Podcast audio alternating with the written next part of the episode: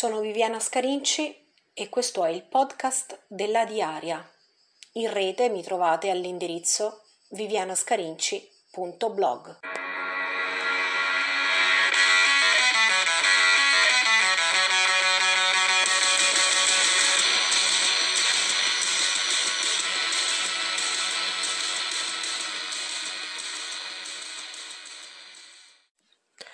Questa seconda stagione dei podcast della Diaria volge ormai al termine. Forse ci sarà un altro ascolto che devo dire è davvero l'ultimo che sento la necessità di realizzare, ma vedremo. Questo che propongo ora, credo che come gli altri, o forse un po' più degli altri, sia un documento di particolare valore. Si tratta della parola di Vanda Marasco, che l'autrice ha voluto regalare con grande generosità proprio alla diaria un'autrice preziosa per la letteratura italiana e molto schiva. Per questo le sono doppiamente grata. Ho incontrato la Compagnia delle Anime Finte nel 2017, anno della sua uscita per Neri Pozza, grazie a quei provvidenziali prestiti che avvengono tra amiche.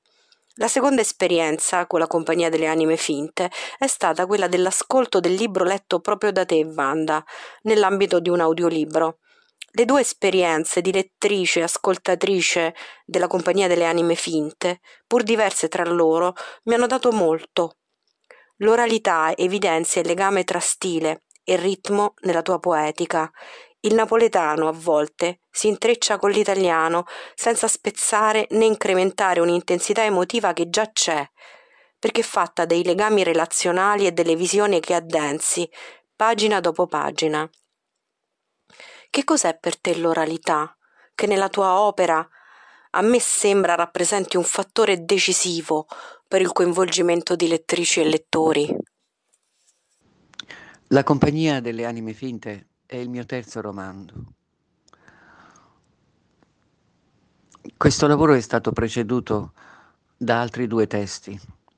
L'arciere d'infanzia, edito da Manni con prefazione di Giovanni Raboni, pressoché introvabile, forse il mio editore Neri Pozza lo ripubblicherà un giorno.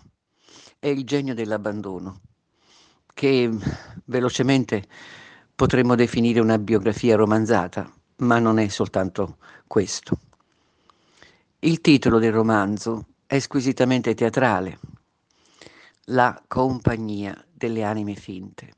Sembra alludere appunto ad una compagnia di attori, ad un insieme di maschere ed è quello che ho gettato nel, nel romanzo, una serie di, di maschere che raccontano, uh, avrebbero l'ambizione di raccontare l'interiorità, la verità umana. Siamo a Napoli, Rosa, una giovane donna, osserva il corpo della madre morta, Vincenzina, la quale simbolicamente rappresenta l'intera città. È un inizio barocco, ispirato al Cristo velato. Nelle pieghe di quella carne rosa rivede la miseria, il degrado, l'origine della famiglia anche il rapporto contrastato e difficile con la madre, la madre naturale, Vincenzina, e la grande madre, che è per l'appunto la città. Comincia un percorso che vogliamo chiamare di formazione? Sì, mi sta bene. Un percorso che va alla ricerca del senso Rosa si domanda continuamente perché è nata lì da due genitori. L'ambientazione. Siamo sulla collina di Capodimonte, la salita Moiariello. In alto, da lassù, la città in lontananza si vede come un lenimento. Il paesaggio è una bellezza che promette la guarigione. Rosa ricorda i percorsi fatti con la madre per scendere giù, per andare ai mercati, risparmiare sulla spesa quotidiana. E in questi percorsi l'incontro con altri personaggi, le maschere appunto, le quali non hanno nel loro degrado un'anima fine, alta, ma il narratore sotto le spoglie di rosa restituisce ad ognuno, a Mario Maria, a Yolanda, ad Adelina, restituisce ad ognuno l'anima che avrebbero voluto avere. E per tutti il narratore rosa recita quest'anima. L'oralità, la poesia e il teatro si sono fusi nella mia scrittura in una maniera del tutto naturale.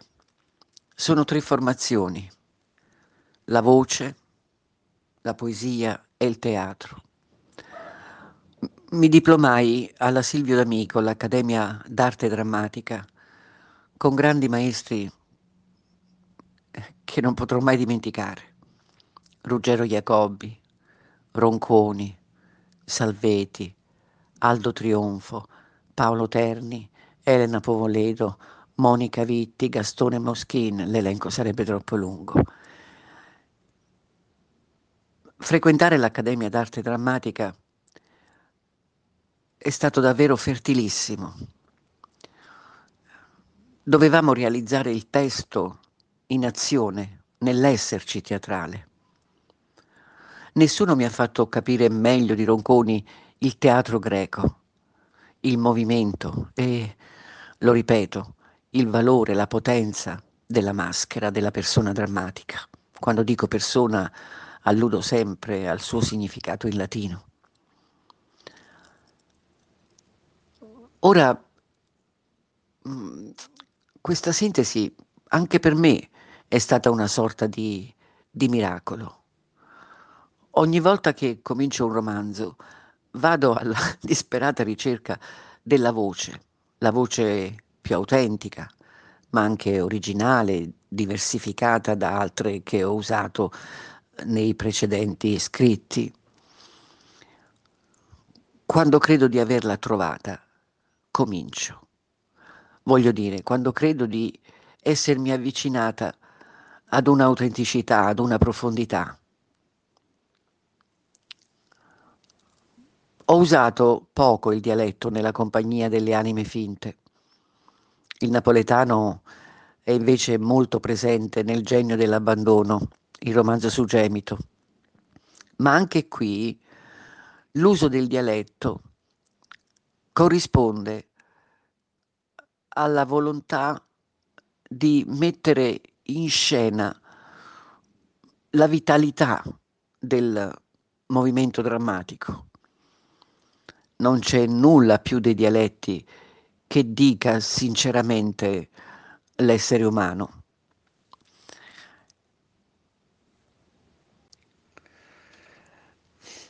Non c'è nulla più del dialetto che restituisca la vitalità dell'essere. Chi ha avuto la fortuna di riceverlo come lingua madre fin dai primi mesi di vita lo sa e sa che il vernacolo restituisce la concretezza della realtà che si sta descrivendo, rende materica immediatamente ogni cosa, viva e materica mm. ogni cosa. Ecco, la materia. Questo, questa parola è molto importante per me. È innanzitutto un concetto, è la fenomenologia dell'essere, è come ci appare l'esistenza. Ma in ogni corpo, in ogni volto presente nella compagnia delle anime finte, c'è sempre un retro, un retro della maschera, che è la spettralità della materia, nella quale noi viviamo sempre come in un'ubriacatura, essendo la vita stessa questa forma di, ubriaca- di ubriacatura alla quale poi tentiamo di dare un ordine, di dare una sorta di disciplina, di conseguenzialità.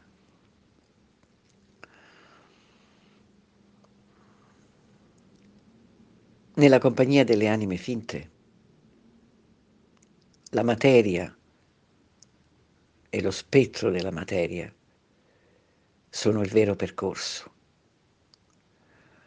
E quando Vincenzina si chiede perché è nata da due genitori e non dall'alto, non dalla natura di quella campagna, di quei cieli che caratterizzano il borgo di Capodimonte, è come se chiedesse, chiedesse perché non sono nata direttamente dalla bellezza della natura e non dalla selvaggia passione di Vincenzina, desiderosa, desiderosa di riscatto, o dalla viltà eh, del marito, Raffaele suo padre. Ho detto, Vincenzina si chiede, sbagliando, è Rosa che si fa questa domanda. L'errore è un lapsus freudiano, poiché fra Vincenzina e Rosa esiste, è in atto nel romanzo, una completa immede- immedesimazione e identificazione. Potrà succedermi ancora di dirlo in futuro, di dire Vincenzina al posto di Rosa e viceversa. Non ha importanza, oppure ce l'ha, ce l'ha nei termini di quello che vi dicevo, fra le due maschere che vivono in simbiosi. Poi ci sarà, e la cosa è evidente alla fine del romanzo, una completa, una completa identificazione. Prima però di aver preso in prestito la compagnia delle anime finte, da quella provvidenziale amica. C'era già stato un incontro folgorante e diversissimo con la tua scrittura, quello con il genio dell'abbandono, che insieme allo stupore di una lettura che intreccia moltissime complessità, tutte sciolte poeticamente da un linguaggio davvero originale, mi ha fatto conoscere una figura che non avevo mai sentito nominare. Come ti è nata l'idea di scrivere di Vincenzo Gemito e perché? Dicevo anche quando mi avvicino a ogni corpo. In realtà, semplifichiamo. Quella spettralità di cui parlo non è altro che la coscienza, la psiche. Il linguaggio, l'impasto fra italiano e napoletano, mi è servito per entrare meglio, per sprofondare meglio nella psiche dei miei personaggi. Cosa che ho attuato nel genio dell'abbandono. Che cos'è questo testo? A volte me l'hanno chiesto. Un romanzo storico, una biografia romanzata, un trattato d'arte, uno spaccato di storia della psichiatria, un po' è tutte queste cose, che a loro volta sono delle finzioni. Io mi sono servita della maschera di Vincenzo Gemito, l'ho indossata per raccontare la battaglia che avevo cominciato a descrivere nel primo romanzo, la battaglia per l'arte e soprattutto la battaglia compiuta per dichiarare che l'opera d'arte è innocente di tutto, delle vite, delle scelte, delle deviazioni. L'opera d'arte è innocente di tutto. Anche Gemito, scusate la ripetizione, non è che una potente maschera attraverso cui ho detto l'amore per l'arte e sono precipitata in una potentissima immedesimazione. Non poteva essere diversamente. Nel caso di Gemito la follia funziona come un'ermeneutica, un continuo, un'ermeneutica della coscienza, un continuo svelamento degli slanci, degli impeti, degli errori, del senso di fallimento che lo scultore ha provato durante la sua attività. Ed è poi tutta la storia, ancora una volta, un ritratto della città. Ma attenzione, questa lingua, questa voce, che come abbiamo detto ha l'ambizione di rappresentare innanzitutto l'interiorità umana, è sempre in bilico, è volontariamente in bilico, non soltanto fra l'italiano e il napoletano, è in bilico come lingua del corpo e lingua della mente. Ha queste due strade innanzi, biforcate, che cercano una congiunzione, un'armonia. Perché? Bah, forse alla radice c'è stato un, un motivo, una ragione autobiografica. A me è successo di rifiutare il dialetto, eh, di rifiutare anche di parlarlo per molti anni, così come in qualche modo rifiutavo anche la madre. La riappropriazione del dialetto è avvenuta attraverso il teatro, quindi attraverso l'arte. E soltanto allora ne ho capito la grandezza. Lavorare in teatro, lavorare con Renato Carpentieri, per esempio, mi ha dato la possibilità di una rinascita. Io ho ritrovato la prima lingua, la più arcaica, a circa 40 anni, non prima ed è stata una scoperta anche per me, un'autentica scoperta. Forse per questo la lingua usata nei miei romanzi appare così vivida, sanguigna. Sì, forse sarà questo il motivo. Il genio dell'abbandono è un romanzo storico, una biografia romanzata, un trattato d'arte uno spaccato di storia della psichiatria, un romanzo di formazione, in cui la formazione identitaria diventa sovversiva, pur di rimanere in un'aura di pura autenticità, possibile, io credo, solo alla follia, appunto. Su tutto il genio enigmatico e tellurico di Napoli. Com'è stato possibile coniare un linguaggio che si destreggiasse e arrivasse a essere così credibile dovendo muoversi all'interno di tutte queste componenti e di tutti questi generi, senza mai tradire la biografia e l'opera di un artista veramente vissuto in un'epoca direi remota anche culturalmente. Gemito nasce nel 1852 rispetto a quella nostra. Incontrai il volto di Gemito molti anni fa a casa di un amico pittore che possedeva la biografia scritta da Salvatore Di Giacomo e pubblicata per il mattino. Una faccia da profeta, in copertina. Era uno degli autori tratti di Gemito. Barba ventosa, lunghi capelli. Mi affascinò subito. Cominciai a leggere e dopo la lettura a studiare, a ricercare. Anche qui compii dei percorsi, dei, dei cammini, camminamenti. E andai, andai dai parenti di Gemito qui a Napoli, poi mi recai a Roma, poi da Michele Bonomo, uno dei massimi studiosi eh, di Vincenzo Gemito, poi lessi Alberto Savinio. E fu una scoperta. Ecco, mi trovavo di nuovo di fronte, di fronte ad una maschera straordinaria che poteva permettermi di dire le cose, eh, di ripetere mm, sotto, sotto un'altra spoglia e, e con, una, con, una, nuova voce la, la mia, la nostra battaglia per l'arte, per la realizzazione. Scoprì che Vincenzo Gemito era NN era nato,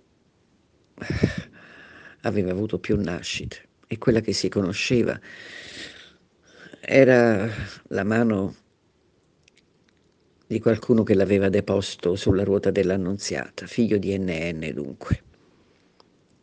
Adottato poi da una popolana, cresciuto per strada. Il talento apparve subito, quando era bambino, quando si incontrava a scuola e per i vicoli con Antonio Mancini, il grande pittore. Seguire questo scugnizzo eolico sulle strade di Napoli è stata una cosa veramente molto bella, molto bella, una continua scoperta. A Gemito, come cercavo di spiegare prima, ho dato questa lingua che è un compromesso. Eh, poche pagine sono per così dire più ermetiche, per il resto ho scelto un po' eh, una commistione fra la lingua di, di Giacomo eh, Russo e Ferdinando Russo e, e soprattutto eh, mi sono ispirata a quella di Edoardo De Filippo. Come è stato possibile realizzare questo tipo di linguaggio? Perché non ho fatto altro onestamente che dirne come era in bilico come era in bilico il napoletano come lingua del corpo e l'italiano come lingua della coscienza, e quando entrambi si volevano scambiare il ruolo, con quale acutezza eh, e anche ferocia potevano incontrarsi. Non lo so se ho realizzato in questo testo di nuovo una sorta di miracolo. So che Gemito è un'entità, come scrive Alberto Savinio, è un trasmigrato, un trasmigrato greco, uno spirito che si è ripiantato, che è rinato a Napoli. La sua passione, il suo temperamento furono davvero straordinari non potevo certo rimanere insensibile e lasciarlo lì. E allora sono entrata in scena, ovvero sul rigo, su ogni rigo, insieme a lui. E ho cercato di restituire la lotta, l'entusiasmo, il senso di fallimento di quest'uomo, ma di nuovo come se parlassi del fallimento e della passione di tutti. Anche le maschere, come quel paesaggio che i miei personaggi guardano dall'alto di Capodimonte, per me sono lenimento e cura. La loro intensità emotiva